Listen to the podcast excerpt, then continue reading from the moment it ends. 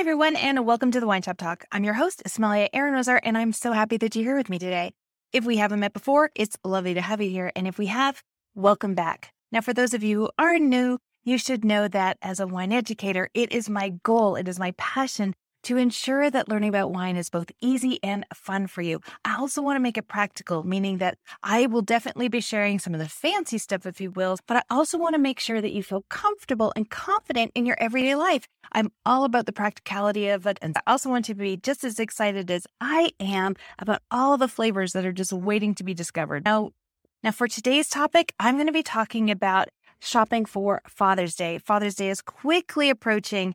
And so, what I have done is I've put together a collection of some of the most common questions I'll get asked by customers and clients when they're looking for the perfect gift for dad or the special man in your life that you are recognizing on this Father's Day holiday. I'm going to be answering questions as well as giving you helpful shopping tips so that you feel confident when you head into the wine store or when you're shopping online. So, if you're ready, let's get started and talk about Father's Day gifting.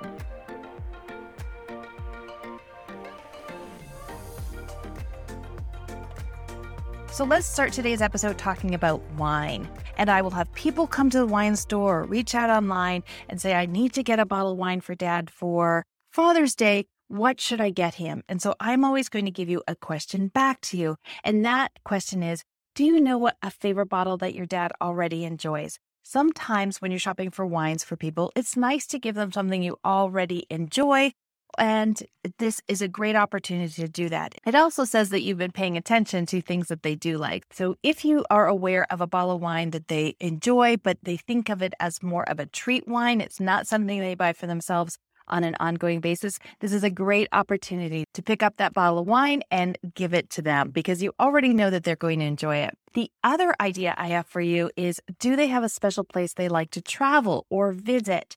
Here's a, where you can make that connection. If they have traveled to Italy, for example, you can definitely get a bottle of Italian wine and reference in the card that you've selected this because you know they had a wonderful time or they have always dreamed about planning an Italian vacation and you hope this is inspirational to do that. So you can definitely go through the wine aisle and take a look and see if there is an area of the world that you know they would love to visit or they've had wonderful memories while visiting and make that connection and write the extra note in the card. Those are my two main tips that I usually start with when I'm helping people shop for wine. The first one being is take a wine that you know they already enjoy and definitely get them that. And if they have a higher tier of that wine or sort of the special treat wine within that category, now's a great time to treat them. The other one is make a connection of a special place or a memory that they have and pick up a wine and make sure you include a special note in the card that goes along with the bottle. Now let's talk about beer. And if you're shopping for beer, just like wine, people have their preferences, they have their favorites. So if you know the types of beer that your dad is already enjoying, here's a great time to not only get him the beer style that you know he's already liking, but maybe a collection of beers that are similar to it. So you're almost creating a bit of a tasting pack for him in the same flavor profile so he can stay with what he likes, but he also gets to branch out a little bit it's always a good idea, in my opinion, to not go too far out of the range of flavors that you already know the person enjoys. It's always great to try new things, 100%. But when you're giving a gift, you also want to recognize that this person has a favorite style, and this day is about giving them something they're going to enjoy. You can definitely put together a nice tasting pack. So if they like a lager style, for example, you're going to look for different lager styles and maybe put them in a nice basket and a card and put that together. So I'm a big fan of putting together a collection of beers for them to enjoy. And so that's my tip with beer.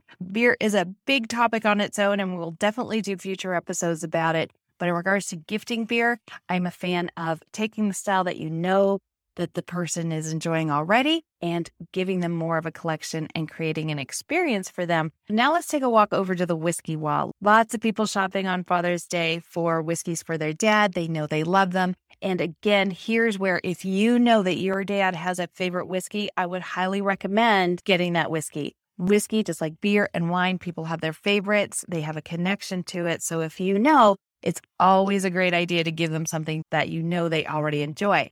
Now, if you know about a whiskey that they only bring out for special occasions or is a treat to them, then now definitely is a good time as well to pick up a bottle of that treat whiskey, if you will, and give that as a gift because it's something they probably won't be getting for themselves. But let's talk a little bit about some of the labeling terms you're going to see on those whiskey labels. The first thing to understand is whiskey is a general term. They come from all around the world. So I'm going to be covering Scottish whiskey and Irish whiskey predominantly today. And I'm going to tell you a little bit about bourbon because definitely people are enjoying lots of bourbons as well. First, let's talk about Scottish whiskey. So, Scottish whiskey, also referred to as Scotch. Let's just talk about some labeling terms you're going to see on a Scottish whiskey. We're obviously going to have the different brands, and people will have a flavor profile for the brand that they will like. So, if your dad, for example, loves Macallan whiskeys, then you can definitely look more in the lines of the different offerings from Macallan. Now, when you're looking at a, a, Scottish whiskey label, there's some terms, and if you're shopping, that when you're at the wine store, the team might ask you about. One question you might get asked is Do you know if your dad likes peated style whiskeys? What does this mean? Peat gives us the smoky flavor that comes out of whiskey. So if you've been near a whiskey that has a really strong campfire smell, is generally the term most people will associate it with, then this is what they're asking about. And this is a very defined, specific flavor in Scottish whiskeys. So if you are aware that your dad likes peated or smoky style whiskeys, they're going to ask you this question to help you find the whiskeys that your dad will like. So, peated is definitely a question that you're going to get asked. The other question they might ask you about is fancy cask. Are you interested in a fancy cask finish whiskey? What does this mean? This means, well, whiskeys are aged in barrels, and in Scotland, it's a minimum of three years. A fancy cask means that it's a cask, let's say, from a Sauterne wine cask. So they took an oak barrel that had been used for a wine style around the world and they've put the whiskey in there to age. This is going to give us some of those extra flavors into the whiskey from the barrel base because that barrel had been used to make a wine, for example, and now it's being also soaked in with the whiskey, and some of the flavors are going to come through from the wood. So, fancy cask is a finishing style, meaning that the whiskey is going to pick up some extra layers, some extra aromatics and beautiful flavors on the palate from the fancy cask finish. And it will say on the label that this is a fancy cask, this is a Sauterne barrel finish, if you will, which is a dessert style from Bordeaux. But fancy cask might be a question. The other question for whiskey they may ask you is Are you looking for a single malt or a blended style? Now, both are delicious whiskeys. A single malt is going to be made with a single grain,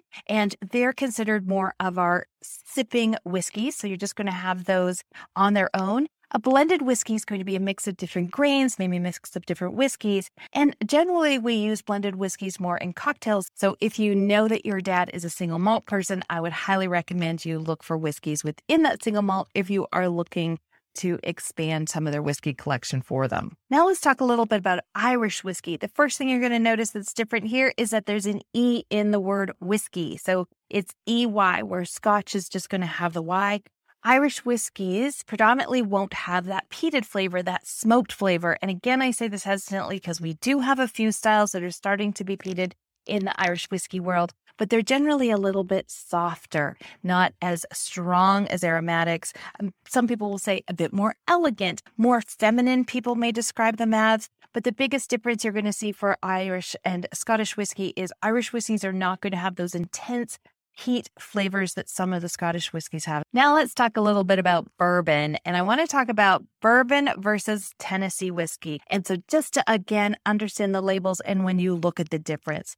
Now, both bourbon and Tennessee whiskey need to be made in the United States. Bourbon also needs to be made with 51% corn mash, meaning 51% of the blend is going to be made from corn. This is going to give us a sweet nuance. It also must be stored in brand new barrels. So they can't have barrels that are older in the making of bourbon. They need new oak charred barrels. And what that means is the strong flavor of oak and that vanilla is coming through. So when you look at a bottle of bourbon, you're going to have this deep caramel color that's coming from the charred, the burnt barrels that that whiskey is being stored in. And Tennessee whiskey is basically bourbon as well, but it's made in the state of Tennessee. So, bourbon can be made anywhere in the United States, where Tennessee whiskey must be made in Tennessee. It also has an extra layer of filtering to it, and there are other it also has an extra layer of filtering by law that it needs to partake in. So you will see different labels, and those are the two main ones you're looking at bourbon. And then you might see, for example, a bottle of Jack Daniels, which is a Tennessee whiskey.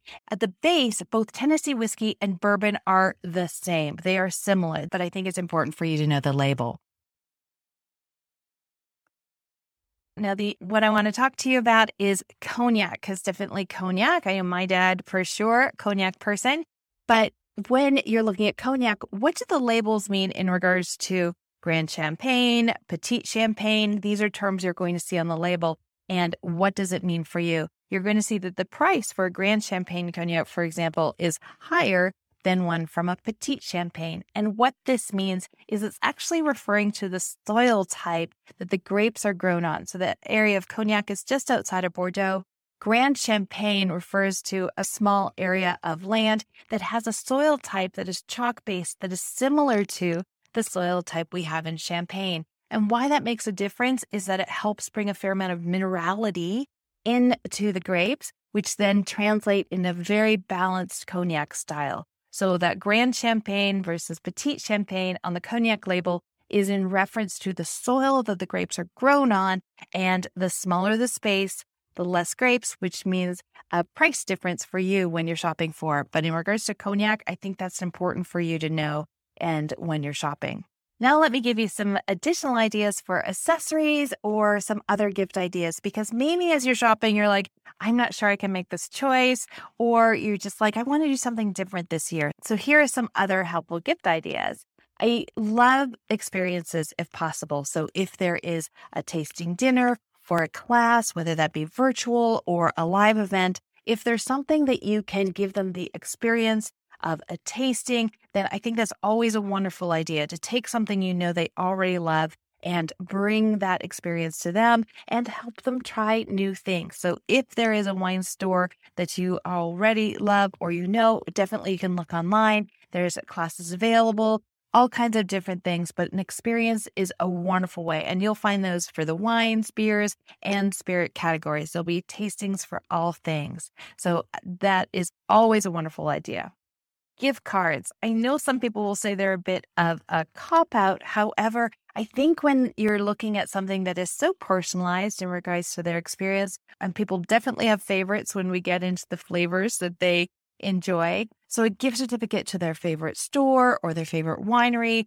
or maybe there's a club that you can do for them. So, if there's a beer of the month club or something like that, the gift certificate is a wonderful way as to let them pick out something that maybe they wouldn't be choosing for themselves on a regular basis. So, a gift certificate, I don't think is a cop out. I think if you make the connection of choosing a space where you know they'll be able to get something they like, it is always a welcome and appreciated gift. The other idea I have for you is a great book. There's so many wonderful books written about wine, spirits, and beer that if you know they have a passion for, don't underestimate the power of a wonderful book about a topic somebody loves. And you'll be able to find wonderful books on wine, spirits, and spirits.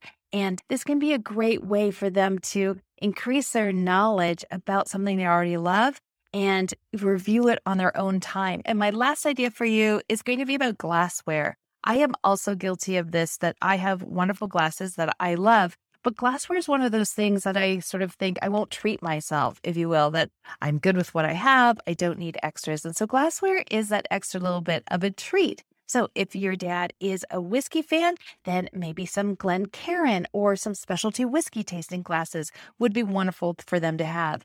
If they're a wine lover, then take a look at the glasses they have and maybe you can get them to fancy Bordeaux styles if they're into red wines, for example. And look at can you give them the glassware that goes along with the wine, beers, or spirits that they enjoy? It's probably a treat that they've been putting off for themselves. And so glassware is always appreciated. But I know, like I said, I definitely don't always treat myself to lovely glassware, even though I may want it.